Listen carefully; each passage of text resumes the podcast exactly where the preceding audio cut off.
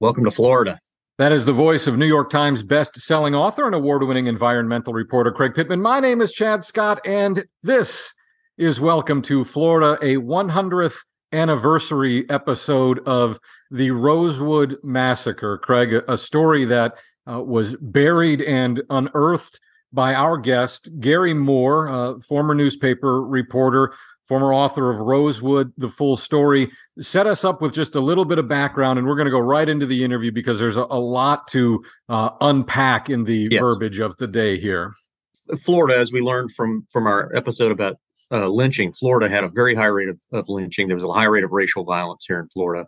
People don't necessarily think of Florida as being a southern state, but it was very much a southern state mm-hmm. with a lot of southern attitudes towards race. And you know, there was an, the massacre in Ocoee in 1920 as a result of uh, black people trying to vote. And then in 1923, the Rosewood Massacre occurred. And then it made national headlines. But then, you know, in those pre internet days, news about the massacre just sort of vanished from from from everyone's imagination, from everyone's memory, until Gary came along in 1982 and uncovered it. And that's why it's it's very good that we've got him here today to talk to us on the on what what is the hundredth anniversary of this horrific event. The book he wrote is Rosewood, the full story. Our guest, Gary Moore. Gary, thank you so much for joining us today. It's it's a privilege to have you as a guest uh, to talk about this very important topic about the the the ro- the the eruption and erasure of Rosewood. How did you first come across this? I worked for the St. Petersburg Times back before it was the Tampa Bay Times, and I had set myself up with this uh, sort of dream assignment where I would just wander around Florida and look for interesting stuff. And this had resulted in an extremely uh, trivial article once where I went south of St. Pete. And so I thought the next time I'll go north. And I looked on the map and there was this intriguing blank spot, which I didn't know was the confluence of the Great Gulf Hammock and Swanee Hammock. But I thought, you know, gosh, what's in a blank spot? And maybe I thought maybe I'd find some gator hunters or some sort of innocuous kind of local color.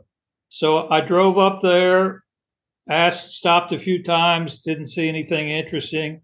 So I went all the way out to Cedar Key, which is the island town that was once uh, uh, Florida's major port, port with the Caribbean but that was it before the turn of the century and it got bypassed and now it's like a living museum. And a rather in those days was almost a sort of spooky kind of place filled with old legends and memories and nostalgia. So i started poking around and i said Isn't, there seems to be some sort of atmosphere here. What's am i imagining this? And this lady said to me she said you know cedar key is all white and I said, Oh, well, I'd always wanted to do a story about one of the all white bastion towns like Vidor, Texas or Robbinsville, North Carolina. So I thought, well, here's a chance to ask them, how did Cedar Key become all white?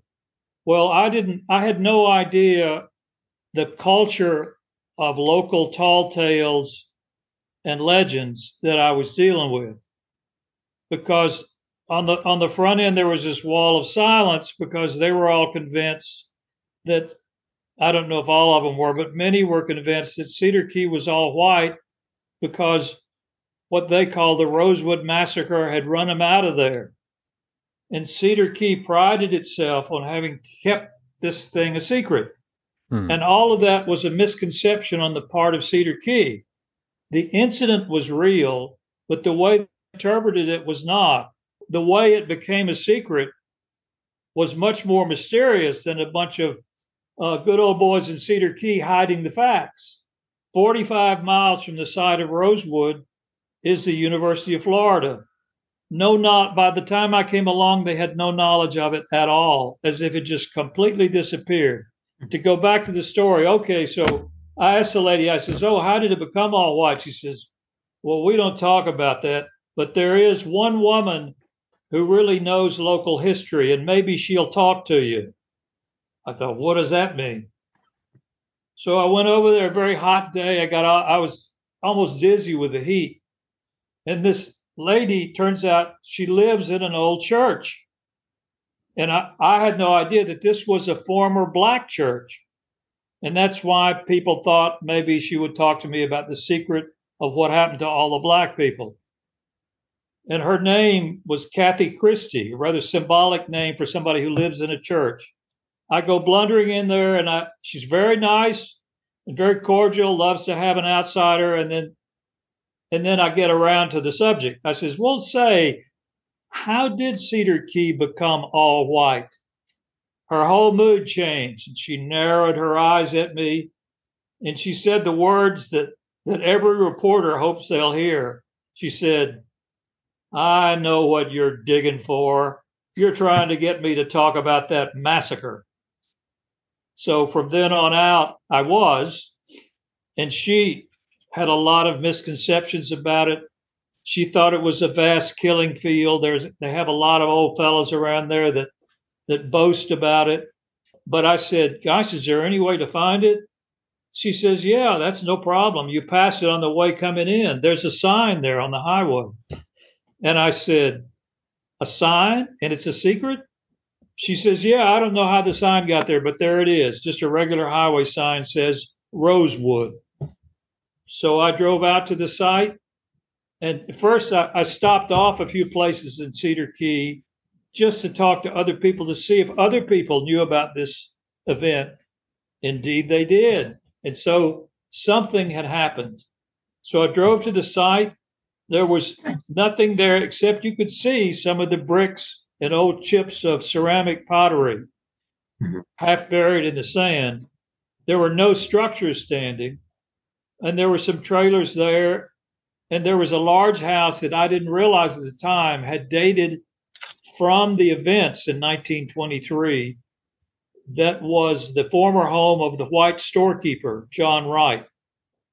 All I knew was there was this eerie sense of who who were all these people that had lived here how many of them were killed? How many were killed in secret? What had happened here? So I called my editor. She was as astonished as I was. I then, the logical thing to do was go 45 miles up the road to the University of Florida, where you'd think they would know chapter and verse about anything like this. Sure. So I went into the PK Yonge Library of Florida History at the University of Florida and they gave me blank looks. They had never never heard even a rumor of anything like this. Not even a vague legend that they didn't believe. They had never heard of it. Wow. Only what 45 make, miles away. Yeah, and what makes this astounding, we're talking 1982, right? Right, correct. So this is not uh I mean that's 60 years almost after the incident and, and this is is not this wasn't one or two people killed. It's it's astonishing and, and you you mentioned this and certainly we'll get back into it but uh an, an event of this magnitude of this carnage it, it made be, national headlines at the time yeah. And then it utterly was, erased totally totally yeah. erased. From the very beginning it was a matter of what used to be called mass hysteria it was a mass conversion event people just believed all sorts of weird stuff and pretty soon they were believing that the blacks were rising up and there were white guys coming in from 75 miles around. Mm-hmm. Wow. Mm-hmm. They didn't wind up being able to kill many people because immediately the African American population fled into the woods. Wow. Yeah. Something was programmed into their consciousness. Once they heard the initial gunfire, bam, they were gone. Wow. Uh, I talked to people who were there uh, some of some of whom were adults at the time, and you never could quite get a straight answer about how that was programmed in. But they didn't have any doubt, man. They heard the first shootout and they were gone. Wow. And because of that, so, the death death toll was far lower than it might have been. So tell us how you take us back to January first, nineteen twenty three, and tell us how how the whole thing started, according to to the research that you've done. It started with with a sexual story a sexual attack story that was the kind of thing that was it's quintessential to our view of the old Jim Crow South and the lynching era. And the woman that raised the alarm, the white woman, was named Fannie Taylor. And the reason she said that a black stranger had broken into her home early on the morning of January 1st after her husband had gone to work, knocked her down. She insisted that there wasn't a rape. I don't know. I talked to one woman who said she was there when the doctor, after examining said Fannie Taylor said there was a rape. So already the mass hysteria atmosphere is starting. You get these bifurcating versions, four or five different versions of what's going on. At any rate, Fannie Taylor raised the alarm. The symptoms, when you dig into the tales, the symptoms suggest I don't know if you've ever heard of sleep paralysis hallucination, where you wake up and the, it's like eh, they say that a lot of the witch uh, abduction stories from the Middle Ages came of this. You wake up and suddenly there's a monster in the room, but you're only thinking you're awake. It had a lot of the symptoms of that, but by the same token, the white guys that came uh, and immediately they're going to do something. They brought a tracking dog, later two professional bloodhounds, and they seemed to find a firm scent leading three miles up the railroad to Rosewood. So it was never, I, I guess, determined conclusively one way or the other whether any sort of sexual assault actually occurred. Well, what happened if you look back into all the, there was a new burst of hysteria in the 90s over the Rosewood Claims case. And it yep. came to be accepted as true that Fannie Taylor had a secret white boyfriend and that he had beat her up and she had to explain the bruises to her husband show it so she invented this story yeah but you didn't find that evidence of that no i did happening. not that yeah. sort of blame a black man phenomenon certainly did happen at some hmm. times in the Jim Crow South, and it's happened recently. Yeah. But in that case, the, the, the secret white boyfriend was a myth. He tra- hmm. tracks back to one informant. Yeah. Who, who was an 11 year old girl at the time and said she saw him. And she also said, if you really look at what she said, she said she stepped over 19 dead white men on the front porch all her relatives said she was not on the front porch. Mm-hmm. And not only that, me being the bumbling, sort of helpful journalist, I says, Oh, uh, well, did you mean about 19? Oh, no, she said, exactly 19 because oh, I counted them. Oh, man. Well, uh, okay. So, in other words, that's the level of her credibility. So they brought in the dog. Tell us yes. what happened after that. They brought the dog. Um, it went three miles up the railroad track, went clear through Rosewood, seemed like it was going to pass through it, but at the house facing the railroad track on the other side of Rosewood, the dog suddenly turned aside, very confidently went to the front door. Nobody was there. They pushed the door open. And then all these fellows, the ones I could find, they were full of tales about what the dog went to, because that's a famous part of bloodhound lore that dogs are almost like they're dancing with an invisible partner they'll go to every object that the that the person touched. But then the trail went out the back door into the backyard. Suddenly, this dog that was so confident before now is very confused. The scent is gone, and the manhunt is frustrated. But all the guys in the manhunt, they've seen this this a million times before. They say that fellow must have gotten in a wagon and lifted his scent off the ground. From there, the frustrated manhunt somehow got a name of a guy in Rosewood who they said was the wagon driver who picked this fellow up and took him somewhere.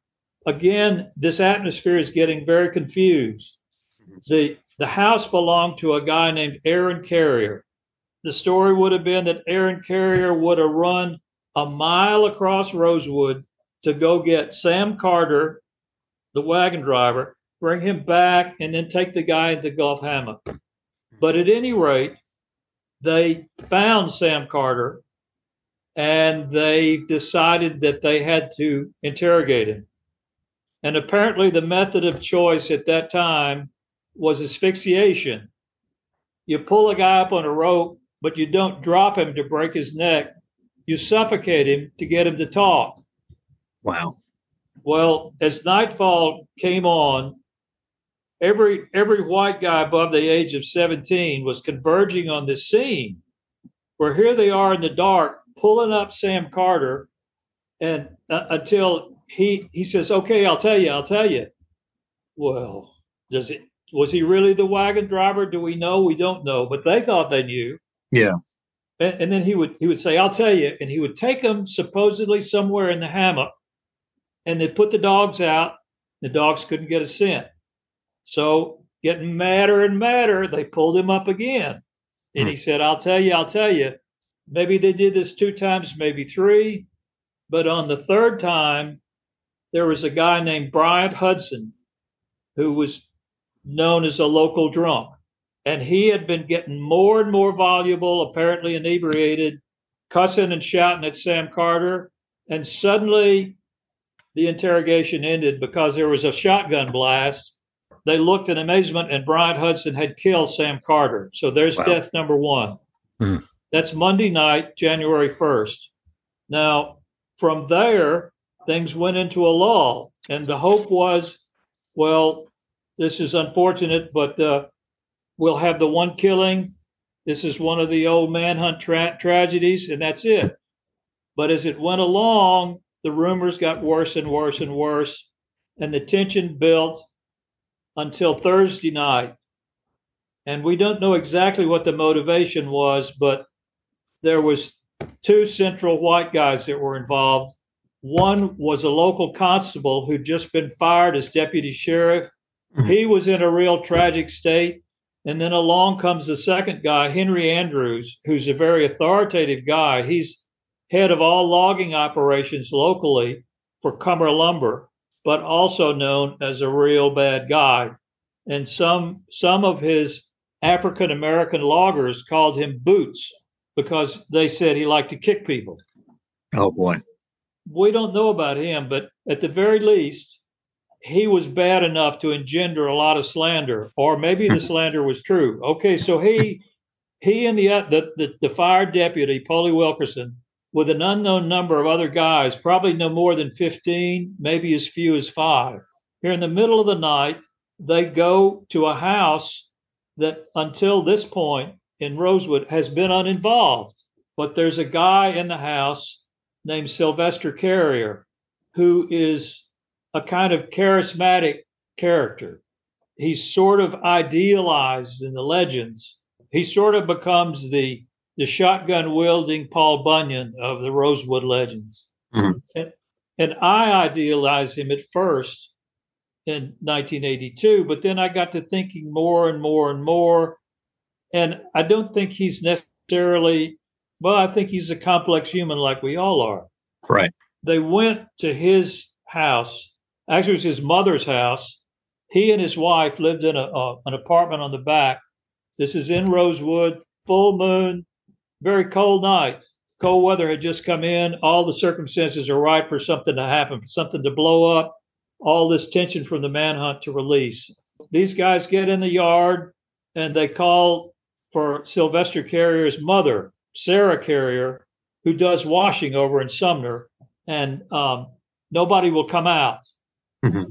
So apparently, Polly Wilkerson, the fire deputy, blunders up onto the porch, and a little dog there is known for being really mean and biting. And so Polly Wilkerson, in his big moment, he's got to deal with this little animal that's chewing his leg all up. and the witness stories are necessarily garbled at this point because suddenly everything happened at once. Yeah. There was a pist- pistol shot, apparently a pistol, and it went through the, the, the front bedroom window and struck Sarah Carrier in the head. Oof. So the, the the theory would be that she must have exclaimed when the dog was shot. I think at first they shot the dog, then immediately there was another shot and killed her. So whoever whoever was shooting must have been right there on the porch. Mm-hmm. At the was same it, time, was it the deputy? Do you think it was the deputy? Yeah, I think it was the deputy. Mm-hmm.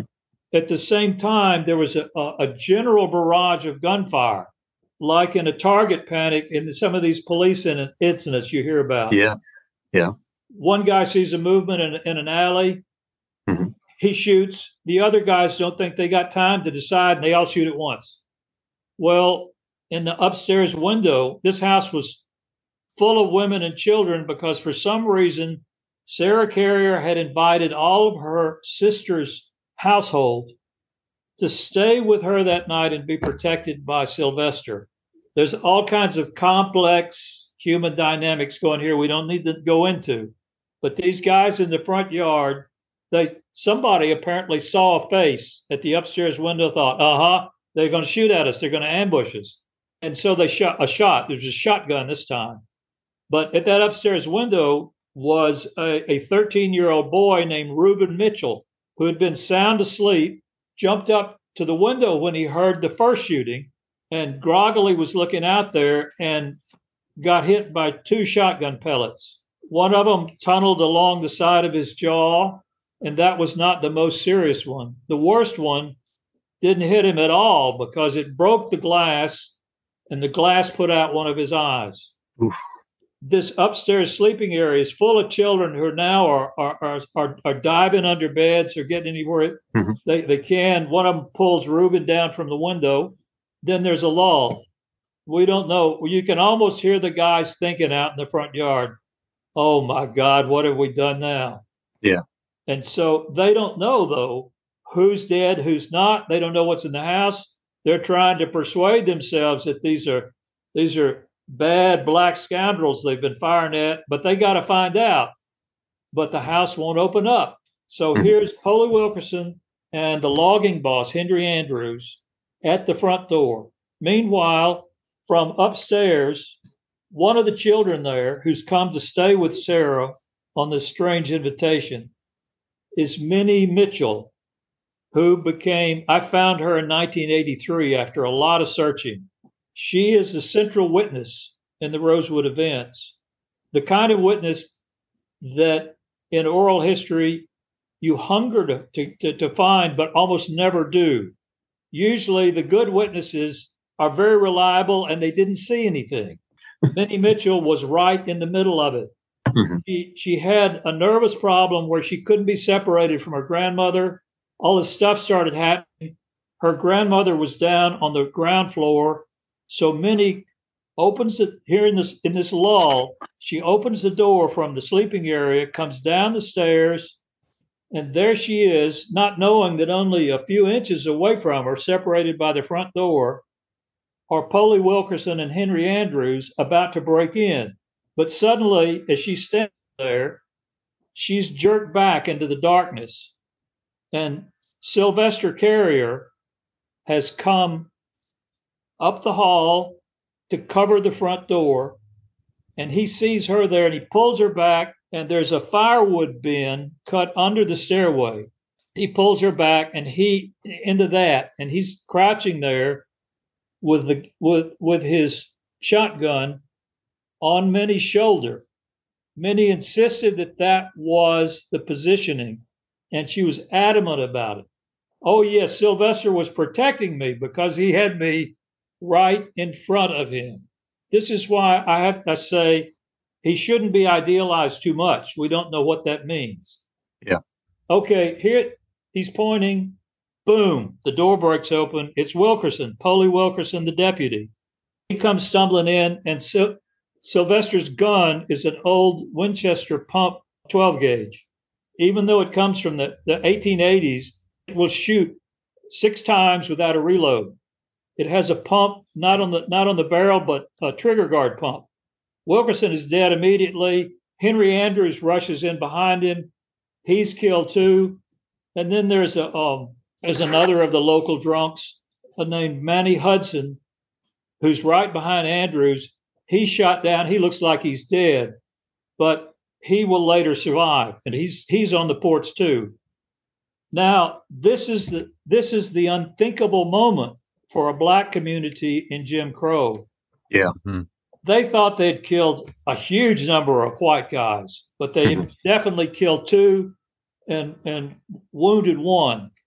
And and three of the guys in the yard are also wounded, but not not severely. They can all run off, which they do. Now we have another a lull a silent period. And Sylvester Carrier says to Minnie, he says, go on back upstairs with the rest of them. Throughout this story, there's an eminently small amount of attention paid to the, the concept of rescuing the children. The adults mostly f- flee for themselves. Yeah. With some very notable exceptions. But uh, um, at this point, Sylvester apparently goes out the back. So we have no more witnesses that know what happened to him. So Minnie goes back upstairs and everybody's in shock up there. But the, then they rouse the oldest uh, boy up there to get him, and he leads him down the stairs and around the corner, out the back porch, and they flee. Mm-hmm. Into the Gulf hammock, right? Actually, the Gulf hammock that was too a little too forbidding. It's in oh, one okay. direction. Mm-hmm. They flee around on the road to a, a, place called Wylly, which is two miles up the railroad, because they have relatives there. Hmm. But their relatives won't take them in. Everybody knows. I mean, immediately everybody knows that that there's going to be a huge rampage. Yeah. Because, I mean, if there had just been a shootout, even without anybody killed, there would have been. Hmm. But they seemed to, to know that everybody, white and black, seemed to take as a matter of course that this was the dance. You you get into it, there'll be a rampage, and they came. And so Minnie and her hmm. group they went to the relatives. The relatives wouldn't take them, but they said, "Oh, the boss of the turpentine company, where they, there's a, a pine grove out where you can hide." And what happened was, and this is part of dance too that we never hear about because it was so secret. And the reason it was secret was not sinister; it was because there was a number of whites who were hiding these fleeing black people. Mm-hmm. And and so nobody would publicize what they did or who they were. Yeah. But they were they were influential whites that lived at points along the railroad. One was the um, the sawmill boss three miles away. One was the white storekeeper in Rosewood itself, John Wright.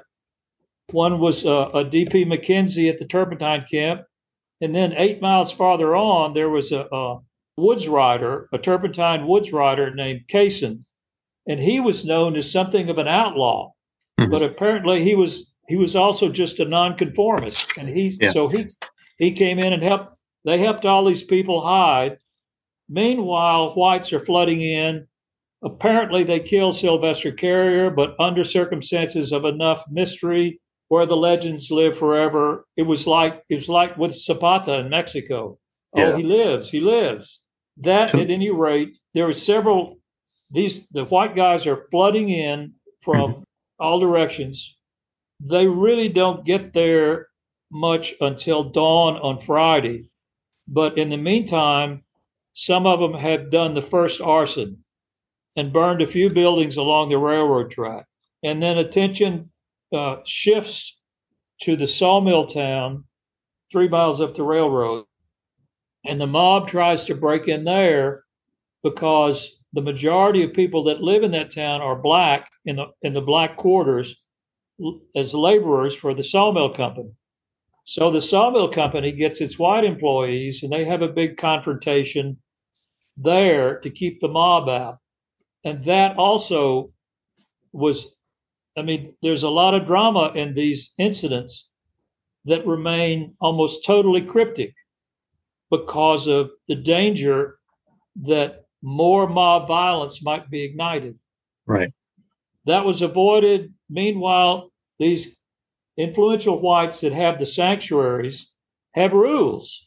This is all somehow understood that in their sanctuaries there can be only women and children, no men or older boys, because the mob is going to think that they were the uprisers and that's their targets and if they're found in these sanctuaries, maybe some of these crazy guys might just start shooting everybody. Hmm. So if you're if you're an older boy, even including Reuben Mitchell, now he's got a towel over his eye where he's lost an eye. He has to hide somewhere in the woods with all the rest of them, and it's very cold. Yeah. I'm sorry to stop you, but these these sanctuaries, as you describe them, operated by the the the wealthy whites. This is almost formal. I mean, the the the black folks know to go here and and they will be taken in this is this is not just ad hoc you know any port in the storm the, the, the way you you make it sound is like this is almost planned like like your fire safety plan mm-hmm. yeah, we're all going to meet here. I want to specify these guys are not exactly wealthy, but they are influential in their area. Okay. I think ad hoc is the way to put it. They fled to white property, and, and the property on, with the assumption that the, the property owners would take care of them. They knew John Wright, the storekeeper in Rosewood, so it was a pretty sure bet there. Mm-hmm. In Wylly, they fled to the Turpentine camp because they had relatives, and several different groups did that. And and then the owner of the camp, he put them in a pine grove, partly for his own protection, partly to take care of them. Mm-hmm. And then in Sumner, they fled into the lumber stack, lumber stacks, and then the sawmill boss took them into a community building. The women and children, only women and children, took them into a community building.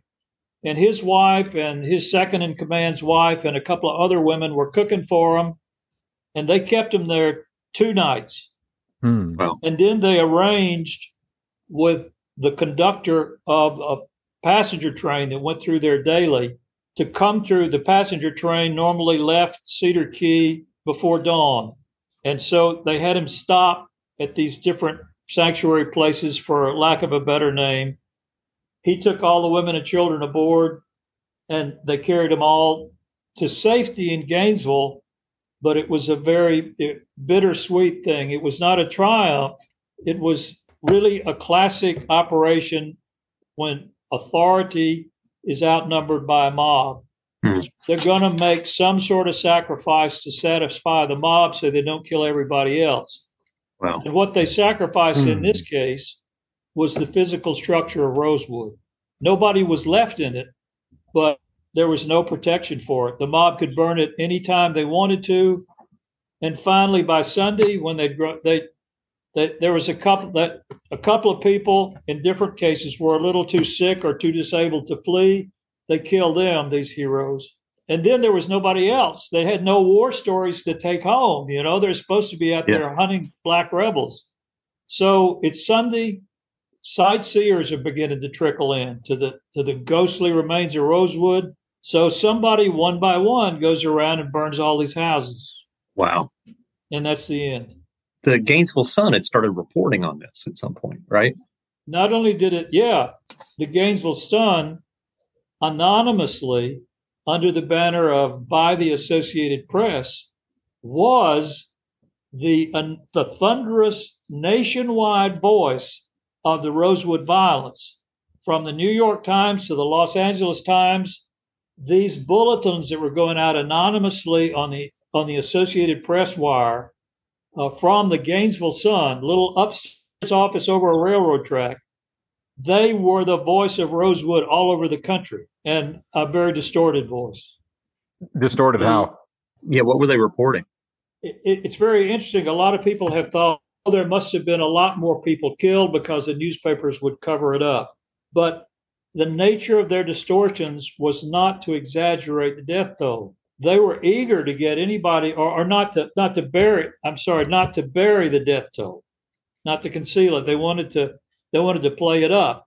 But what they distorted, again, it's typical of this kind of riot, they distorted who was to blame.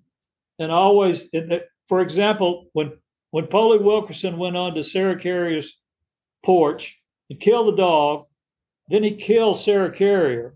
And then they broke in the door and they got killed. Well, white culture immediately took this up as, oh, these guys were official officers of the law going peacefully to ask if anybody had seen any clues.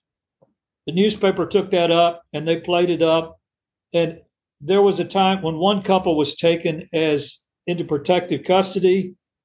The newspaper cast them as two suspects, as if Fannie Taylor had suffered some sort of gang rape. And every time a new bulletin went out, it looked like there was more black people that were involved in the attack these were these were just people that were taken into protective custody by the by the sheriff in in Levy County. Even he was scared of the mob. He was outnumbered. He did what he could to rescue who he could, but he drew the line at armed confrontation with whites. Hmm. And so that again is the bittersweet distinction. The sheriff was on the side of right and a good guy, but only to a point. Mhm. He wasn't going to shoot somebody who might vote for him in the next election. Yeah. It was a lot dicier than that because he was outnumbered. How you talk Yeah. about being outnumbered? Okay, how how large was the community of Rosewood that essentially fleed en masse when they start hearing the initial gunshots, and then how large did the white mob grow to be? important points. The size of Rosewood has been distorted a lot. In the claims case in the 90s, there was even a, a, a university system report went out and they distorted the census to make it look like Rosewood was five times the size of what it was because the claims case at that time was a big cause celebre and uh, and they were sort of rooting for it. But the number of African Americans who lived in Rosewood was probably fewer than a hundred, hmm and the mob was at least several hundred. We Oh my know. gosh! The size of the incident, the more one learns the truth, and the more one investigates and corroborates all the different stories, the smaller and smaller and smaller it gets. Where on the level of sensationalism, it becomes less and less desirable, less and less important. But because of that process, it becomes much more important because what it reveals about public information and about the general way these things are often distorted. The burning of the town that started Yes. on Sunday. The first, there was two sprees of arson. Okay. The smaller one happened Thursday night. Apparently, there were some guys from Henry Andrews logging operation in Otter Creek that came by one of these motorized work carts on the railroad. After the first shootout, Sylvester Carrier has gone out the back door. and The house is hmm. empty now. He's back in the house and he has a second battle with these guys. And they can't because they want to get the bodies off the porch. Their boss is one of the bodies that's on the porch. And apparently he defeats them again. Wow. And they go off. They can't that body's left there until a daybreak. So it looks like they're the best candidates for whoever it was that went up the railroad a little bit and burned some houses in Rosewood that night. Two sprees of arson. That first one, and then on Sunday. And Sunday's where they burned down everything except John Wright's house, right? Yeah, it, as it turns out, the more one looks at it, the more exceptions you find. There are Mhm. two or three houses of black people in Rosewood that were not burned down. Hmm. Uh, but it, I mean, it was not. This wasn't a very systematic bunch of guys, after all. Yeah. But Mhm. they destroyed the community. Most people were afraid to ever go back. There was one family that went back. Nobody bothered them, but it was so lonely and there was so little communal support. They too eventually left and went to Bradenton. Wow. What happened to the property ownership though? They, some of these houses were farms That's that people owned. Another great question because it's another myth that you can see it in news articles. All the property was confiscated. Oh, they had rigged, fraudulent tax auctions to take all. No, the ownership stayed the same. One lady continued paying taxes on her five acres until 1952 when she Oh. finally sold. John Wright tried to get some of the people to come back, but especially people that lived in that central area around Sarah Carrier's house where the two whites were killed, they were very afraid to come back and perhaps with very good reason. You can imagine how vulnerable you'd feel living out there in the woods if if Oh, yeah. these whites, maybe the relatives of these people that were shot, you know, one one dark night they wanted to come and finish the job, you wouldn't want to be living there. When and how did the ultimately very successful cover-up campaign begin to, you know, erase the, the memory of, of this event? another important question. There doesn't seem to have been any official or formal cover up. It was all, again, all going through all these different motions. On fe- in February, they had a special prosecutor to look into the Rosewood event and also a lynching that happened 40 miles north. And all they did was call a bunch of people to the courthouse for a day and then say they couldn't find any witnesses and they, they closed it up. I mean, here we here we got headlines all over the country that this stuff was going on, but there's no microfilm, there's no internet. Pretty and pretty soon, Florida's economy is going to fall in with the collapse of the Florida boom in 1926. And everybody's got their own problems. The railroad into these swamps is taken up. They become more isolated than ever. But a central role, I think, is played by the historians in Gainesville at the University of Florida. I don't think they ever got together, perish the thought, and, and covered it up. They just acted like it wasn't there. And as the decades passed, most ordinary people are not going to be looking at microfilm of these old, old newspapers, but those guys did. They knew it was there, they saw it. By that time, the civil rights era was occurring. Some of those same historians, one of them was in jail in St. Augustine with the Martin Luther King people.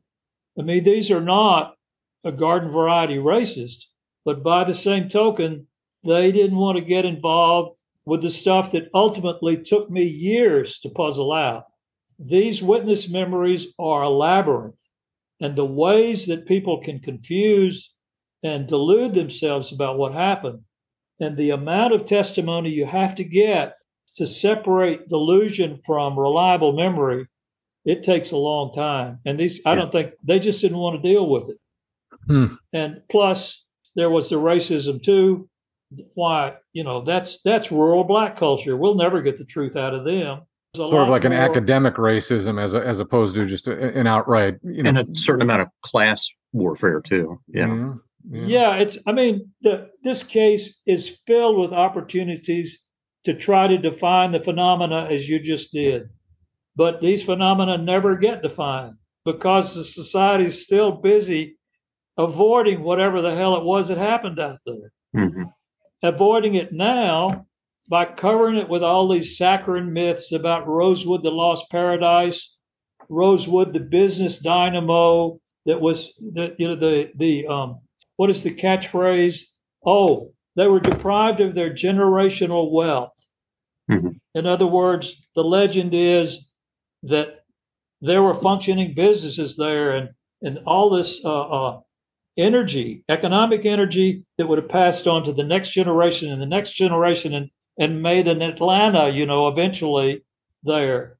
But mm-hmm. that was not true. How did the claims case get started? so that the Florida have ended up paying the. That is an amazingly interesting story. There was, I got a phone call in 1991 from a guy named Michael McCarthy who called himself Michael O. McCarthy because he was a male model and a tipster for tabloid TV programs. Here, here, comes the Florida part. this is the Florida part for you, yeah. Greg. Yeah, there you go. He was a true crime guy and Aileen Wuornos was uh, in the headlines. You know, she was the female mm-hmm. serial killer, killed the truck drivers and things. Yeah. He looked into that, and then he went to Gainesville looking for something on some students that got killed. And he called a producer friend in Hollywood, and the guy said, "Well, if you're in Gainesville, you know there was this story that came out a long time ago uh, about this Rosewood thing. By then, I had taken Rosewood to 60 Minutes." mm-hmm. and which was a great opportunity, helped me find a lot more witnesses. That was back in 1983, however, still a lot of misconceptions. But McCarthy was able to find my old article.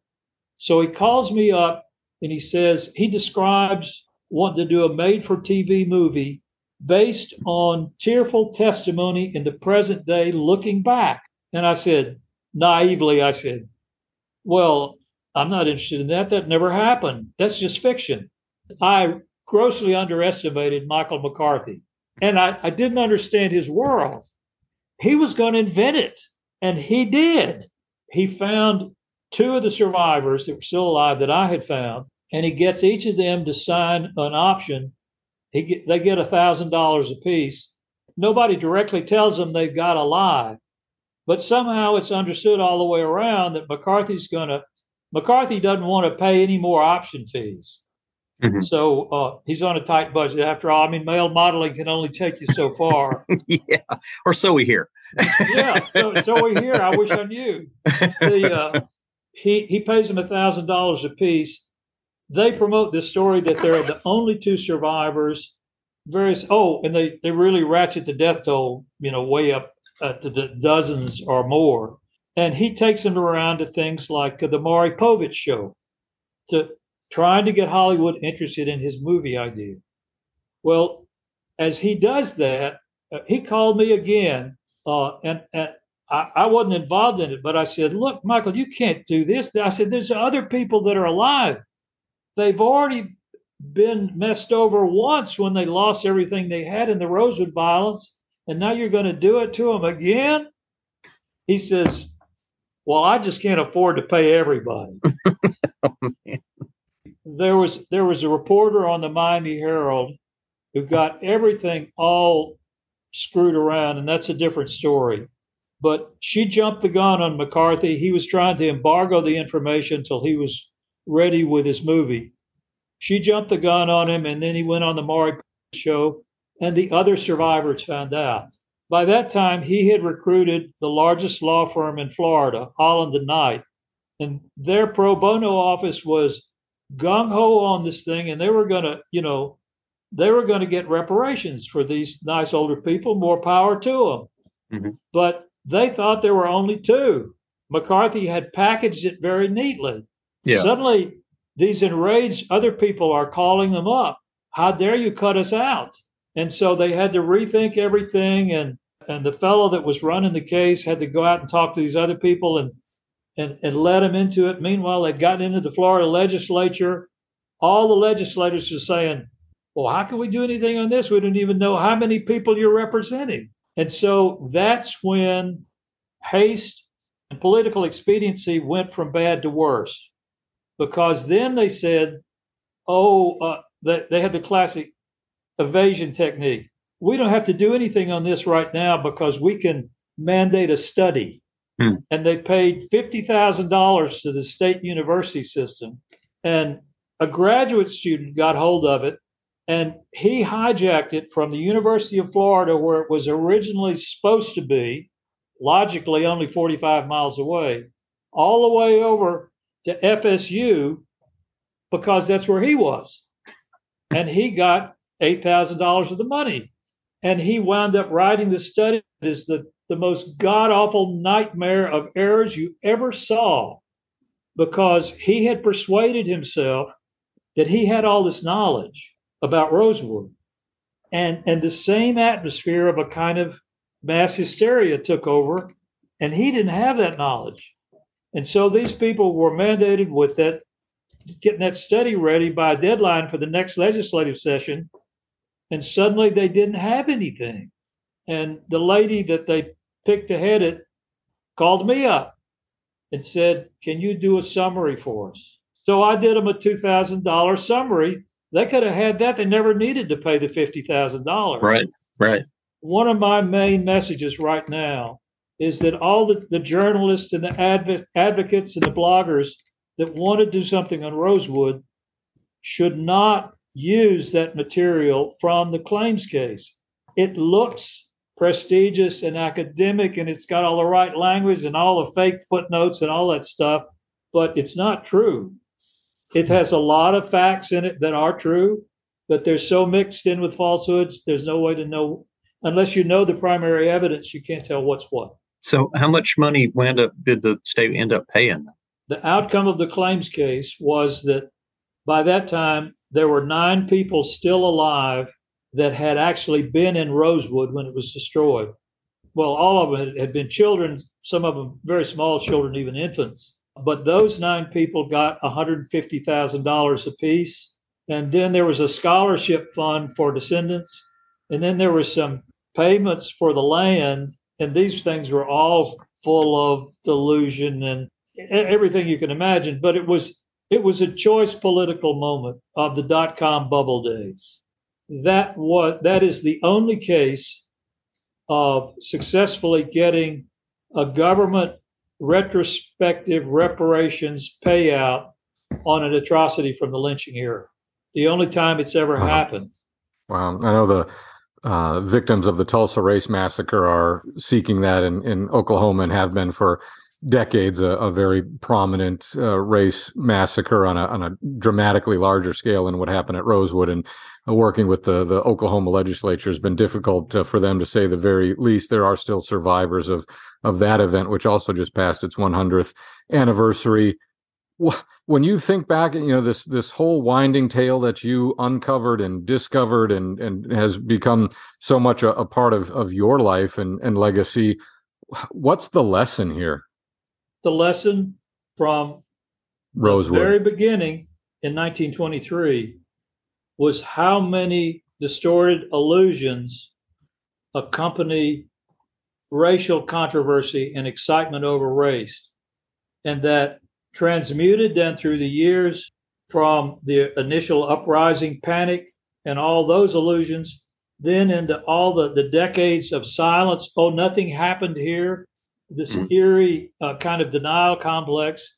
And then after I dug it up, like the sorcerer's apprentice, all the old legends and, and bitternesses and things jumped out of the box and created all the new myths, like Rosewood, the Lost Paradise, Rosewood, the Great Massacre, Rosewood, And- the secret boyfriend. this secret. Thank you very much. Yeah, there's so many of these people. It's a very crowded Pandora's box, I'll tell you. So the lesson is the consistent pressure, no matter from which side, against honesty and realism in looking at racial controversy. Mhm. That to me is the central. That's the informational lesson. It's it's not my job to look at the the political lesson, whatever it may be, Yeah. of the atrocity itself. Uh-huh. I'm sure you've been to the area again in the, the not too distant past. Does that cloud, that unseen uh, layer of, of secrecy, uh, hear no evil, speak no evil, still exist there? That w- which you found 40 years ago when you you first arrived? Cedar Key to me still has a little bit of that patina, but very little because so many new people have moved in there. And even when I was there at first, when I first, in astonishment, went to the site uh, in 1982, here and there was people living, white people living in trailers. And I went to one lady and I said, Gosh, do you know anything? She says, Yeah, we know something happened here every time the kids sometimes they're playing in the sand and they'll dig up an old spoon. You know, I mean, it was not a big thing to them. Gary Moore has been our guest. The book Rosewood, the full story. We could go on and on and on, and and and still many mysteries that perhaps never will be answered about what exactly happened 100 years ago. But uh, Gary Moore has uh, unearthed and written about more of them than most people ever will. Gary, thank you for shedding light on this uh, remarkable story today. Thank you very much, Chad. Thanks, Gary. We appreciate it. Pleasure. Gary didn't mention it, but the state of Florida did put up a historic marker where Rosewood used to be. Uh, and they have to keep putting it up because it's become the most vandalized historic marker in the state system. Welcome, to Florida. Yeah.